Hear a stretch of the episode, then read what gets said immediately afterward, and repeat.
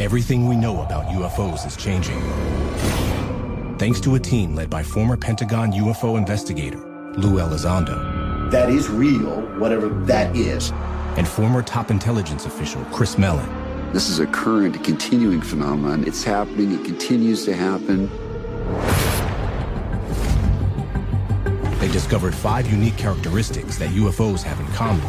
They call the Five Observables. And released groundbreaking videos that forced the Navy to admit its pilots were coming face to face with unidentified objects. The U.S. Navy made a shocking admission today. Strange flying objects caught on tape by their own fighter pilots are, in fact, UFOs. Something needs to be done. Now, a new wave of military witnesses is coming out of the shadows. I'd be lying if I said I wasn't scared. I've never seen anything move like that. Shape, size, speed, it's clearly unidentified. The team is united on a new mission connect the dots to reveal the truth about UFOs. This thing had no capability, like anything on Earth.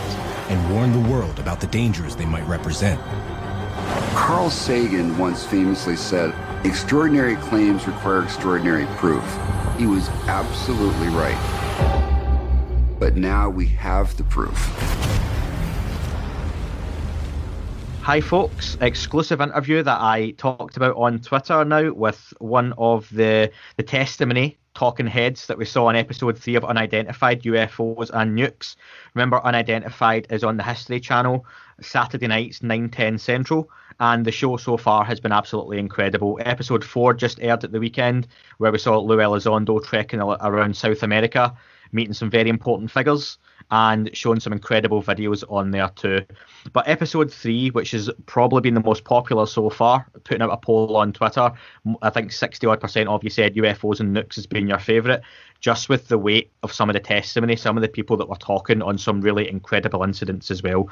And one of those people are with me now on the show. Uh, he is a 12 year veteran of the United States Air Force Security Forces and he spent two and a half years in the Middle East during Desert Storm. I've got Jeremy McGowan on the show with me. Jeremy, how are you? Good, Andrew. Thank you for having me. It's a it's a pleasure to be here. No, pleasure is all mine. Um, listen, I want to get straight in by starting with a quote because when I was watching your episode, it was one of those where I'm I'm kind of entranced in what's happening, and we're looking at nuclear silos and recreations, and you know some of the, the, the conversation and what we were seeing was really, really kind of engrossing. But your quote kind of snapped me out of a little bit of a trance when I was watching it because it really hit home. Your your introduction, you said to Lou Elizondo, you don't necessarily want to be the guy that saw a UFO. You don't want that stigma. I want you to talk a little bit about that. So, what's changed for you that you're now on TV discussing, you know, a quite a profound experience? You know, it's what's changed 25 years of history since the incident, I think. It's this this occurred 24 25 years ago and it took me this long to be able to mention it to anybody that you know wasn't a childhood friend of mine or somebody that I had implicit trust with. Um, and I think it's just a, a culmination of information stacking, uh, current events, things that have been occurring in pop culture and for for lack of a better word and I'm probably going to be taken to task for this society has kind of glorified the nerd as of recently and that in and of itself has taken away a lot of the stigma about being involved or associated with things like this. We uh, in in the professional world, in in the military world, in the high ranking world, there is still a uh, don't ask, don't tell, for lack of a better terminology, in regards to UFOs. But outside of that, when you're not directly involved with with uh, signals intelligence or or OPSEC or anything outside of the realms of super secret classified information, the the detriment in speaking is lessening. And I've been watching that and I've been seeing that. And obviously, I've been out of active duty for a number of years now. Uh, my security clearance has lapsed, and, and I no longer have a, have a need to stay silent on things. There there are things that I still have to tap dance around uh, for for obvious reasons when it comes to security, but that's not due to government restrictions. That's just due to common sense. Uh, but I think that society as a whole is starting to uh, appreciate the antidotes, the or the ant- antidotes. It's they're they're starting to appreciate the stories and the ideas that people are coming through and, and saying, well, you know, maybe this guy doesn't need Thorazine. Maybe he actually saw something. Maybe this is maybe this is real and and the nut house is not in his future. You're right, and I think things and programs like Unidentified really are helping people in the UFO community get a little frustrated with it because it's something we know the subject, we know these incidents happen, but to 99.9% of the general public, they don't know the ins and outs. They don't know about the interaction with nuclear missiles, black triangles. People like Lou Elizondo and Chris Mellon's backgrounds are incredible and very impressive. Lou Elizondo's life story, as I joked with Anthony LePay, would be redacted because he's done so much throughout his career that he's yeah. someone that's just fascinating and ha- he holds a weight when he talks, and Chris Mellon does too. And I think that's why people like yourself on this show really work because there's such a credibility to what you're discussing. You've got nothing to gain from these conversations. Like you say, in the past, there was a level of ridicule that maybe stopped all those coming out but that is that is lessening now, which is helping people like yourself come forward, and that's really appreciated. Can you just talk us through for any listeners like around the world that listening to the show? The it's only available in the US right now, and that will be coming uh, around different parts of the world soon. But if you want to just talk through what your experience was that you shared on the show. Yeah, and and to backtrack just a little bit, I, I, I do want to say that I I had reservations about coming forward with the story all the way up to and including the the first few minutes of me sitting down in the chair in front of Lou. Uh, it was the professionalism that Lou and Anthony and the entire production team uh, at A&E and the History Channel had during my story, and as as I continued to speak and as I was continued to be questioned, I did not hear a laugh, a snort, a snicker. Uh, I, I didn't see anybody rolling their eyes. It was the most professional experience that I've had uh, in in in just about anything. And I've I've worked in in government and, and private industry supporting the government, and these guys these guys were consummate professionals, and not one singular time did I ever feel like I was being judged. And their approach to the interview and their behavior in the interview really helped allow me to say what it is that I that I wanted to say after 25 years. Excellent. That's really good to hear, and I think that comes across on the show as well. It strikes a tone that gets the serious nature of the subject across. But yeah. Lou Elizondo's catchphrase has always been "Look at the data, look at the data." And that's yep. what he's presenting to people, and that's what he's drawn out of people, no matter who you are. He's talked to fishermen off the coast of, you know, Chile, Argentina, Peru, and he's talked to high level military officials throughout the world, and he has the same conversation and the same respect and approach with all of them, and that that really shows. Yeah, and, and I will say uh, before we go back to answer your, your question, which I'll ask you to restate for me because I've forgotten the, the nuance, but I will say that the vetting process up to uh, the interview that Lou did himself, that the producers of, of A&E and the History Channel did. Um, with this show, and, and I'm not saying this because I'm on it, I'm saying this because I experienced the process. Uh, there is a, while the stigma is re- being reduced to the people that are coming forward with the stories, the media has done the UFO community no favors over the past 10 or 15 years with the type of TV shows that have come out, the type of stories that have come out previously, because typically it's it's the guy wearing the wife beater, chain smoking a cigarette, standing in front of a trailer, saying that you know he and his ma saw something in the sky, and yeah. this show is the antithesis of that. I I had to produce documentation and certificates and uh, photographs proving that I was in the area uh, before I even met Anthony or spoke to Anthony. I went through so many gatekeepers who validated and verified my story time and time again before I even got to Anthony, and I had to go through Anthony before I got to Lou. So it was understanding that everybody has gone through the same experience, the quality of the people that are coming forward on the show are, in my opinion, uh, without reproach. Yeah, and I think that comes through in what's made it through to the final sift. When I spoke to Anthony, I think he mentioned about 2,000 emails and correspondence had been sent to him that he had yeah. to sift through from various different sources and different agencies, different government agencies, to get down to what ended up being around 25 testimonies, which eventually mm. are talked about or introduced throughout the, the nature of the show. So, like you asked about that question to go back. So, what I want you to do is if you could just retell for our listeners the the story you told on the show.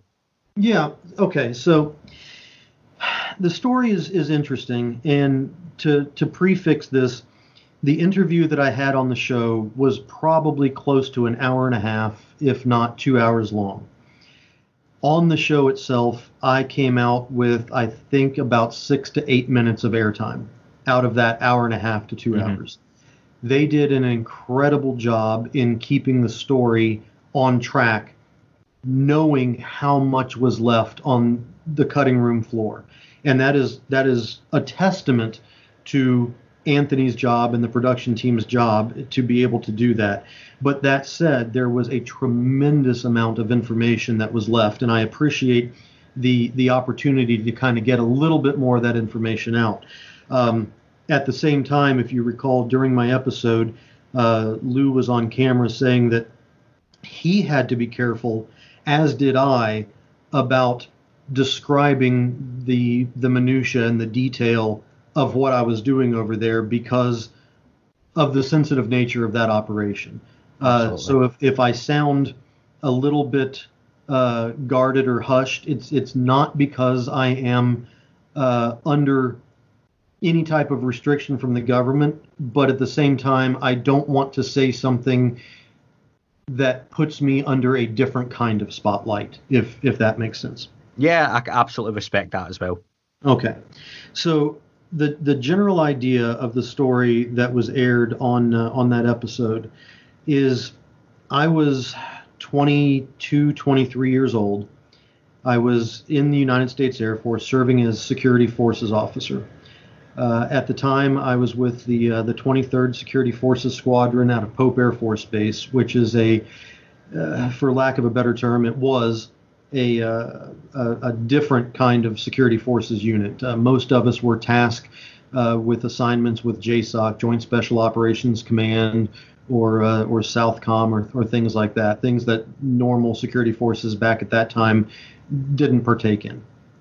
And we got a we got a notice one day to uh, to get deployed, and we uh, jumped in an aircraft and we flew out to Dover, uh, Delaware Air Base, and we had no idea where we were going, and uh, they wouldn't even tell us where we were heading to until we were in the air uh, from Dover. And as we were flying out to the Middle East uh, from Dover, we were told that we were going to be in country in Jordan. Now, by this time, I had already done several tours in the Middle East. I was familiar with Kuwait and uh, Iraq and Saudi Arabia and, and all these other places, having done extensive amounts of time, but hadn't even considered the country of Jordan to exist at that point in time. Being in, in my early 20s, had no idea what was going on, and it just struck me as odd because there nothing ever had happened in Jordan. And uh, there was nine other guys, nine other people uh, from from Pope that were on the aircraft. And we landed in Jordan, and immediately things were just different. Uh, like I said, I'd, I'd been on multiple deployments. I'd been in the military for quite some time by that point. I'd even done a little bit of presidential security when uh, when uh, presidents had come on base. So I, I wasn't green by any sense of the word. But when I got off the aircraft and we were getting settled in, we were in the middle of the Jordanian desert, and I mean there wasn't anything around. There there was there was an air base that looked like it had been abandoned in the 1970s and was just now being reclaimed and brought back to life. And we were in the middle of Jordan.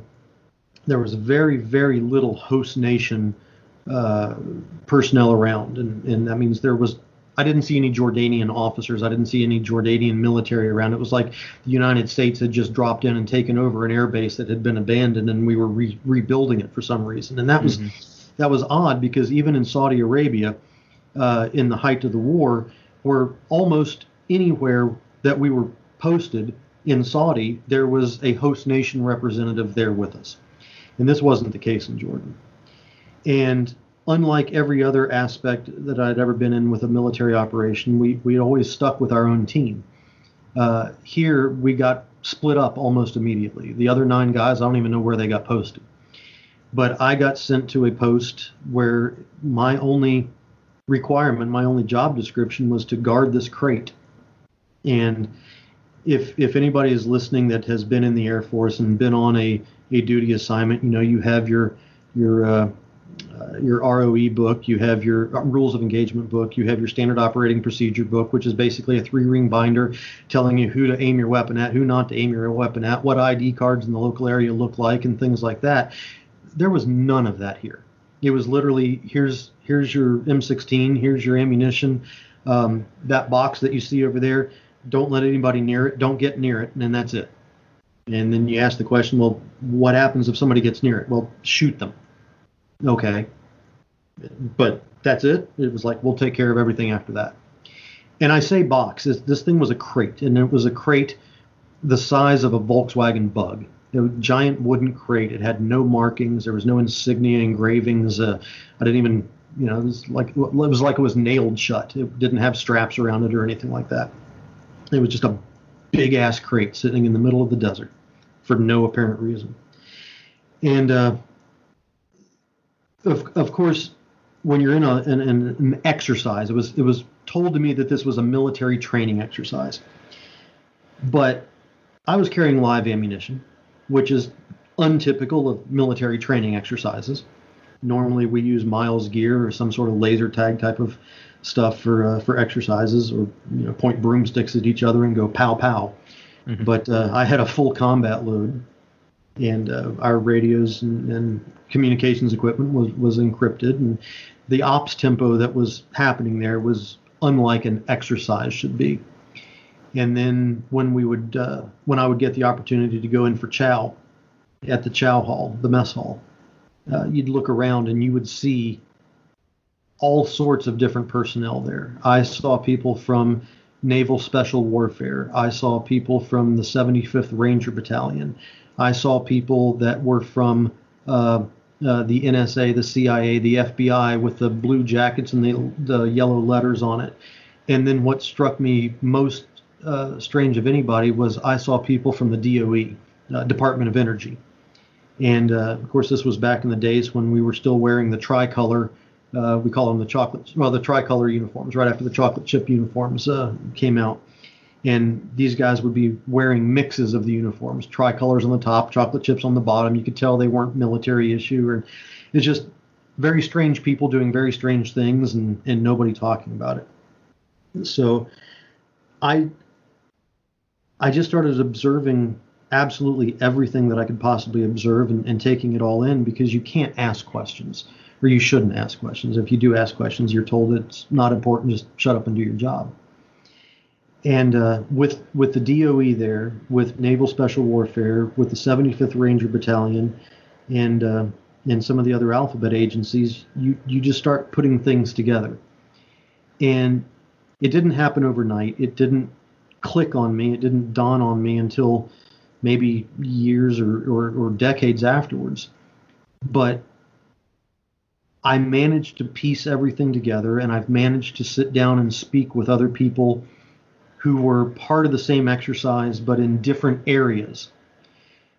And what I've been able to gather, and at the let me backtrack a minute. For at the time, I was under the impression that what was in the crate was a calibration device of sorts, something that would emit a specific radiation signature that maybe our satellites could lock in on and and be able to target so that if we were looking for a lost or stolen nuclear device, we would be able to use uh, those satellites to, to track it. But everything needs calibrated. You know, even optical satellites, they put giant X's on the ground and barcodes on the ground to be able to train them and and get them to, to focus on certain things. So I was I was just thinking that maybe what's in the crate was some sort of device that emitted a radiation signature that our satellites could pick up.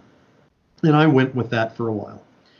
Um, but then it just something just kept scratching at me and I, I just kept picking at that itch and over the past 15 20 years you know i've i've randomly picked up the phone every now and then and talked to somebody or called somebody and said hey were you ever involved with this or did you ever do anything with that? And it's it's taken me that long to be able to put all the pieces together but now my belief and this is where lou came on the show and said that that he had to be careful in what he said. And I don't have the same restrictions that Lou does because I'm not representing the History Channel and I'm not speaking for A&E. I'm speaking for my personal experience out there and what I believe to have happened. And I will say that I have no definitive proof that this is the truth, but this is what I have put together. That crate, in my opinion, was holding a nuclear device and it is my belief that that nuclear device was a recovered asset that had come from one of the fractured states post fall of the Soviet Empire. And this information is put together because of people that I have spoken to that were on the receiving end of that crate. Uh, it is information that I have put together because I've I've dug up congressional testimony uh, from from individuals who have talked about uh, the recovery of fissile material during the fall of the Soviet Empire and and uh, Iraq and North Korea's desire to acquire uh, plutonium and, and operational nuclear material uh, without straight up admitting that that's what it was.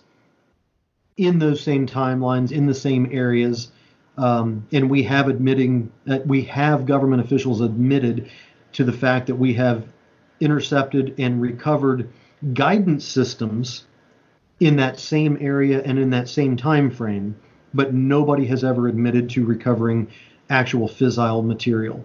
Uh, but it is my belief that that crate uh, did contain a recovered uh, nuclear device. And can I just say, you know what it sounds like to me? It's the plot line of almost every action movie in the late 90s seemed to be like a Nicolas Cage out in the desert somewhere in some Middle Eastern made up country where they're recovering like a broken arrow or nuclear material, you know. So it's it's one of those things that of its time was pretty relevant and being told that was a kind of story in the news and you know broken states that sort of thing. So it's yeah, it's, it's that's fascinating to hear. Yeah.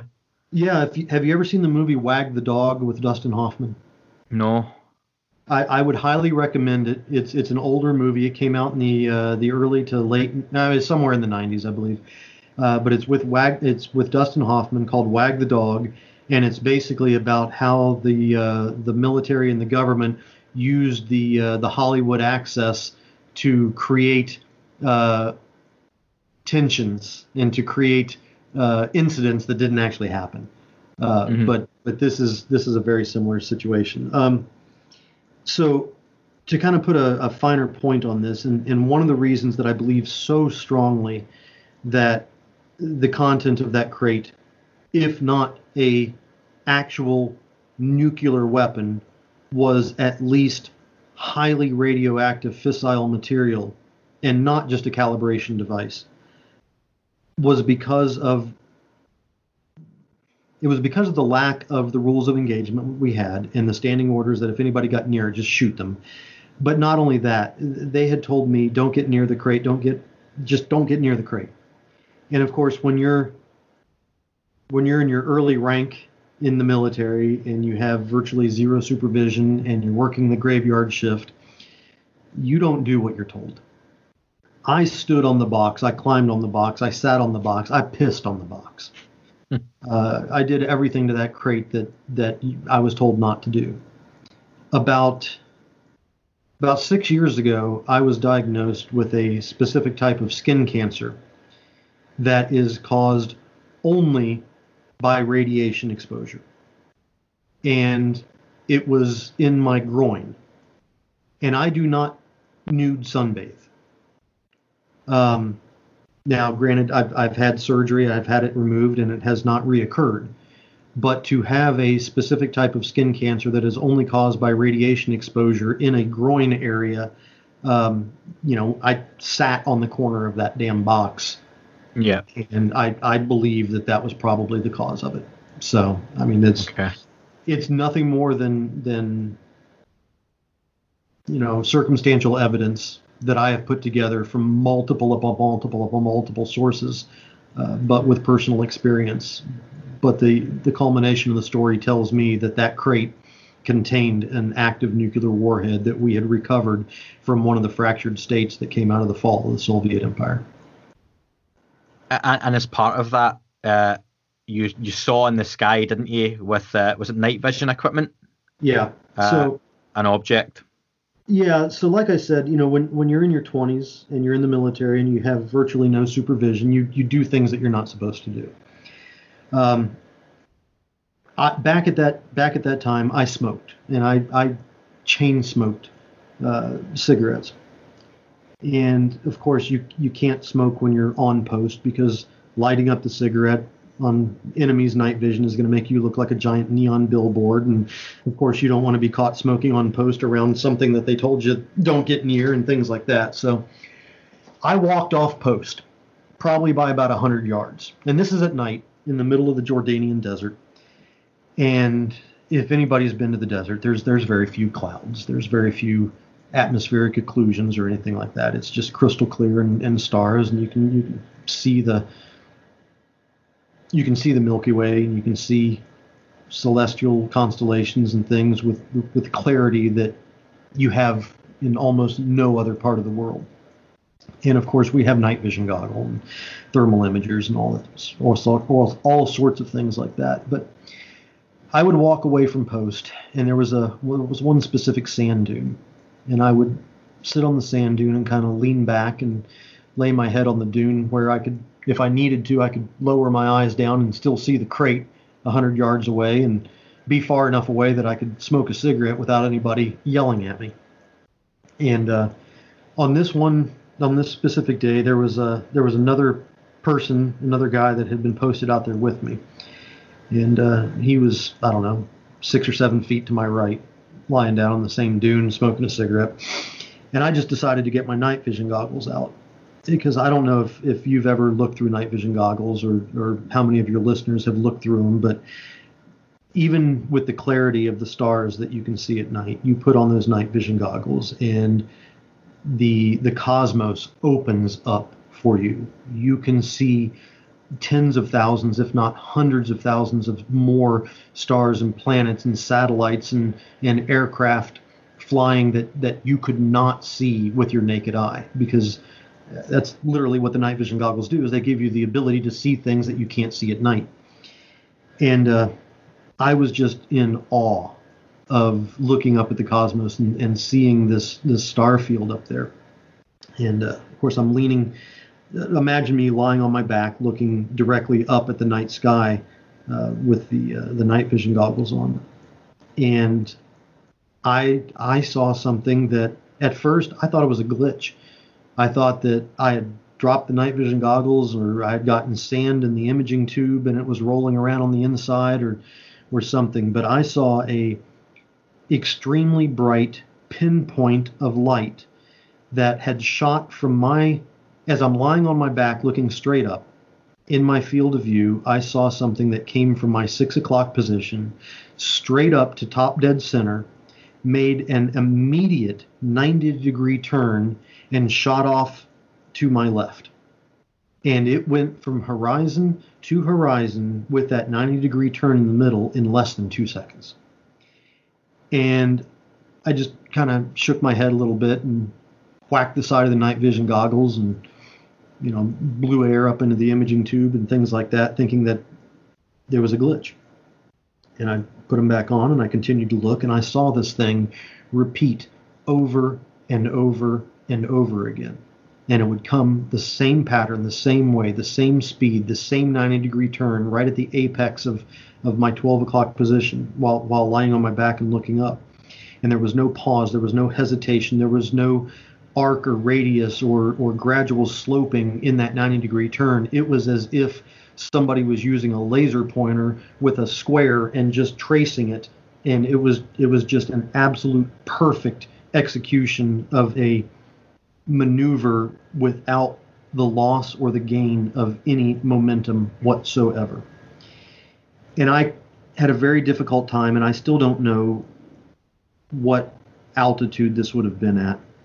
I am assuming, and this is just simply an assumption, I am assuming that we were looking at well over 30,000 feet, probably closer to 80 or 90, and most likely we were in the upper bounds of the atmosphere at around 120, 130,000 feet, if not higher. Um, there were no strobes. There were no uh, patterns or anything. It was a solid and constant illuminated point in my night vision goggles. Uh, there was no sound. Uh, of course, I don't even know if you could hear sound at that altitude. But I saw it so many times. I, I took my night vision goggles off and I handed it, handed the goggles over to the guy that was smoking a cigarette on the side, and he was just like, "What?" And I said, "Just, just look." And uh, he was like, "What am I looking for?" And I was like, "Just, just look." I didn't say anything. And he put the night vision goggles on, and you know, about a minute or so goes by, and the next thing I know, I could see his head track. I could see his head move down and to the left, right? And I, and I knew at that moment that he saw exactly what it was that I was looking at. And uh, he takes the goggles off and he hands them back over to me, and he just finishes smoking a cigarette and just walks back to post. He doesn't say shit. He doesn't say anything. Um, so I it's not like I could say anything. I had walked off post to go smoke a cigarette. I had broken all the rules of what my duty assignment was because I was addicted to nicotine and uh, and wanted to smoke a cigarette in peace without a, a lieutenant yelling at me. And uh, that, that's that's what I saw. And it took me it took me 15 years to start piecing all the, the the little nuances of the whole deployment and the ops tempo and the contents of the crate and the the uh, the apparent connection between uh, this phenomena and uh, the proximity of, of nuclear devices. And it took me 24 years to be able to track down other individuals who were on the receiving side. And and I will say that uh, that Anthony and his production team found a guy who I pointed them to, uh, who was in another location and was a receiver of that crate, who has verified, although it didn't make the show, he verified that my suspicions about the content of that crate were actually accurate. So thank you first off for, for telling that again, and especially with the added detail in there, it's it's incredible to listen to. It's taken a long time for you to come out and talk about that to, and, and you've done it in spectacular fashion to, to a huge audience as well of millions, and many more people around the world are going to hear this. What's the reaction been since? Have you had contact with people that were in the military with you previously, and they've came out, saw you on the show, you know, had that conversation of, oh, great, I saw you on the show, you done well, or can't believe you were talking about that. What's the tone been like in that conversation? Yeah, it's uh, it, it it's actually been been interesting. The floodgates have kind of opened uh, of a sort. Um, as you know from from getting in contact with the uh, uh, A and E networks to be able to have me on on your podcast, it's not easy to find somebody that was on the show. Uh, they don't put out my contact information on that show. Uh, however, I have been tracked down uh, by people that knew me in a previous life, uh, knew me from the military, uh, and as a matter of fact, the episode that came out prior to mine, Mike V's episode with the Black Triangles, we ran ran into each other on Reddit and we vetted each other out and verified that we were who we said we were, and and things like that. And uh, we've had a a series of phone calls and a series of conversations uh, off record about our experiences with the show and the experiences that we've had that didn't make the air and uh, and things like that. Um, and it's interesting to hear somebody else's experiences that uh, that went through a very similar situation that that that I did myself. But yes, to answer your question in short, there have been several people that I have known in the military that either I stayed in contact with or knew how to get in contact with me that have uh, have come to me and said, "Hey, uh, can you put me in touch with Lou because I've got a story that that I would like to let Lou know of." Um, one guy in particular, uh, and let me reach over here to my phone. I want to pull something up because I do not want to misquote his credentials. No, of course. Uh, he is. I've already I've already told Lou about this individual and this guy was a captain in the army and his exact he was a signals intel warfare officer. I'm, I'm looking at one of the one of the certificates well of course my yeah anyway. One yeah, of the mine certif- does that too. That's all right. Yeah I, you can't see it on the on the video there. For the for the people listening at the house uh, andrew and i can actually see each other uh, but uh, but you guys are just hearing us. But yeah he was a, a signals intel warfare officer in the united states army and uh, he and I went to college together, uh, long, long time ago. And uh, he reached out to me and, and, asked me if I could put him in contact with Lou. And to kind of give you an idea of of the situation, he doesn't want to be on the show. He doesn't want to be interviewed by the show. Um, he doesn't want to come forward or be seen or be heard. He just simply wants to tell Lou what he had been exposed to uh, during a few of his deployments in Iraq. Mm. And I, I, know you listened. You said to me, which is great to hear. Do you listen to the show uh, with Anthony LePay?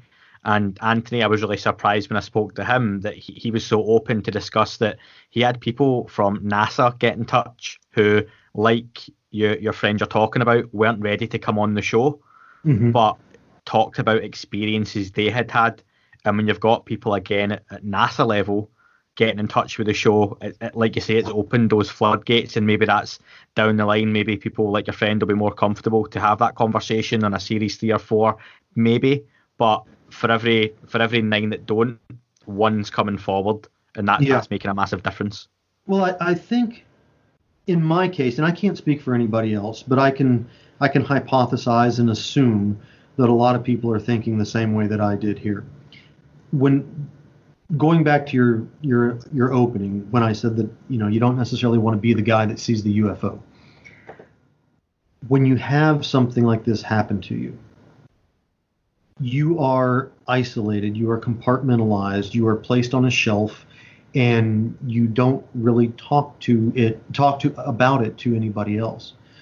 So when there is somebody like Lou, like Chris Mellon, like Steve Justice, like like my my buddy from the army who have the credibility and have the credentials, and they are having an open public discourse about this, you want to talk to them, even if it's just on a personal level, because you want a little bit of mental validation. You want to make sure that what you saw, what you remember seeing, wasn't just some sort of synaptic short circuit in your brain and you're misremembering something that happened to you 10 or 15 years ago. You want to watch somebody's facial expressions, hear the tone of their voice, watch their body language when when they are in the process of validating or countering or helping to identify or explain what it is that you saw because at for me anyway one of the reasons that I came forward is is exactly that. I wanted I wanted to have a discourse. I didn't necessarily want to be on the show. I wanted to have a discourse with somebody who knew more than I did so I could have a personal validation and a deeper understanding of what it was that I saw. And I think a lot of people that are coming forward are not glory hounds. They're not what I alluded to as the the wife beater, chain smoking, wearing uh, you know guy in front of the trailer in, in South Florida. These these are legitimate people who have had powerful experiences that have happened to them that until now they've had no other outlet to speak with anybody that is not going to label them. And I think that is something that, that Lou and Anthony and the guys in, in, in this show and, and society in general now is allowing to have happen is a, a free discourse without judgment. How has it changed your own views, if if at all, on ufology, UFOs, this, this topic? I'm a child of the 70s, man. I, I, I was born in the early 70s and I, I grew up. My The first movie I ever went to uh, by myself uh, was in 1977 when Star Wars came out. You know, I, I remember being in the theater, standing up in the back because it was a full house and you couldn't even get a seat. I think I paid like 75 cents for the ticket or something. But yeah, I'm, I'm old. But uh, you know, it's it's interesting. I've I grew up watching Carl Sagan. I, I grew up listening to my grandfather talk about the cosmos and and things like that. He was a professor of physical science at a local college where uh, where I grew up in, in the town that I grew up in, and I grew up in a very scientific, very methodic household where you know there there were no ghosts, there were no things that go bump in the night. There was an explanation for everything. Um, but when it came to the idea of let's just say it, uh, extraterrestrial life in the cosmos, there was no answers. There was no answers. It was always a, well, we don't know. So I've always been open to the idea. I've never been one that looks out at at Venus on a hot day and sees you know the the light shimmering and goes oh my god there's a ufo I, no i i you know i i live here in las vegas and there are people on uh, on these social apps that uh, talk about crime and things like that in your local area and they're like oh i saw a ufo yesterday and here's the video of it and it's obviously you know uh, uh maverick helicopters doing their tour of the the grand canyon coming back in for a landing and, and yeah people see what they want to see, uh, and they they convince themselves a lot ahead of the time. Um, and I never really gravitated towards the towards the UFO world. Uh, I've until recently, and, and recently meaning the last few months, I'd never even read a book about UFOs or UFO encounters. I've watched the movies like Close Encounters of the Third Kind or or the one with the fourth kind with the creepy owls and things like that, and and of course ET and, and things like that. But I've I've never I've never gone to a MUFON con, uh, convention. I've never gone to a UFO convention, uh, uh, things like that. I, it's just it's not my circle. It's not my world.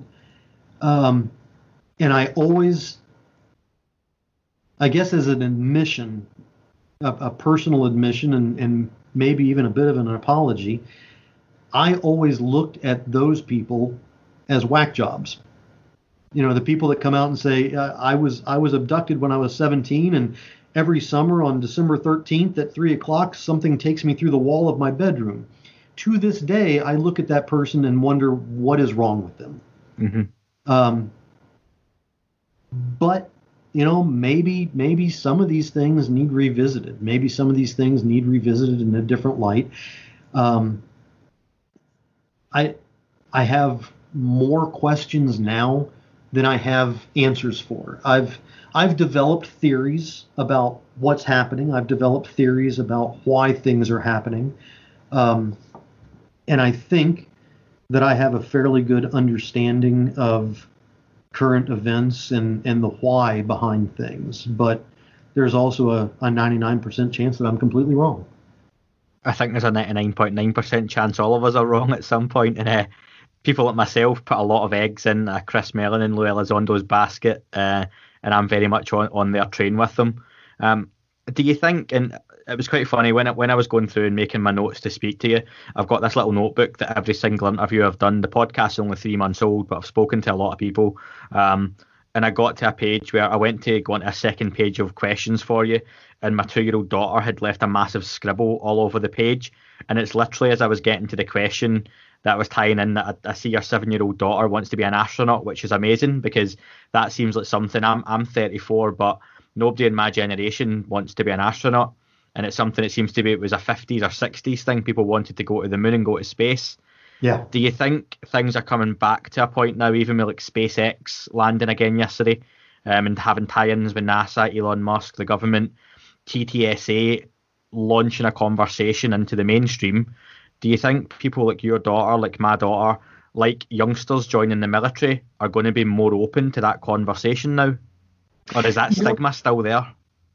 I I think I think SpaceX has done an amazing job of picking up where NASA, in my opinion, and and forgive me to the, the NASA followers and and and diehard uh, fanboys of NASA, NASA dropped the ball. Uh, NASA dropped the ball with keeping space exciting. Um, and SpaceX has has come around in a period of of a decade, a decade and a half. Uh, you know, here's a guy that has come onto the scene. Uh, he tried to buy uh, rockets or rocket boosters from Russia 10 or 15 years ago, couldn't pull it off, and you know got upset because they wanted to charge him a, a fortune for these things, and he is like, you know, screw you, I'm going to go out and build my own company. And now he's taking people to the space station, mm-hmm. and and he's doing it with with private enterprise, and he's doing it in an amazing in an amazing way, and and SpaceX in partnership with NASA. I got to give NASA credit because SpaceX can't do it by themselves um, yet.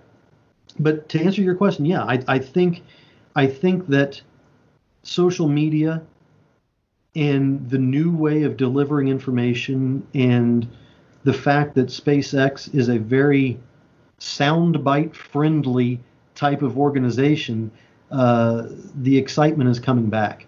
Uh, and I and I do believe that in my situation, I'm an older parent that has a younger daughter, and because because I was a child of the 70s, uh, grew up in the 70s and the 80s, I had the space shuttles. You know, I was I I was the end of the Apollo era, and I watched the entire uh, build and and demise of the uh, the shuttle era. So I never lost the romanticism, but the people shortly after the the shuttle era came, there there was nothing for them so I have the unique ability to bring my passion for the exploration of the cosmos and try to infuse my daughter with that while at the same time SpaceX is showing progress. And they're coming out and they're saying somebody is alive today on this planet that is going to be the first person on Mars. Mm-hmm. And that that is a powerful statement for children who are watching this because that gives them the ability to say, that could be me.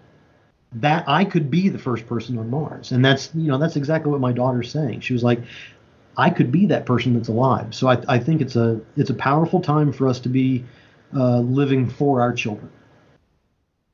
Absolutely. And again, I'll I'll thank you in wrapping up the interview that you've came forward at a time where the conversation's been reignited. And I've just spoken to a guest just before you in a, another interview, and we were discussing how 70 years of research into this topic, it seemed to have stagnated and got to put, like you say, with NASA, they'd done so much great work, and it got to a point where maybe they had done their work and it was time for someone else to take over.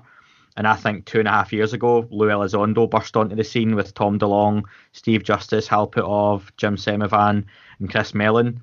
And they've taken the conversation to another level. And it's bringing in people like yourself, and it's changed a bit of a narrative. But hmm. th- there's no doubt in that military credibility, the military background, getting commercial pilots involved, high ranking officials in government is making all the difference in the conversation. So again, thank you very much for that.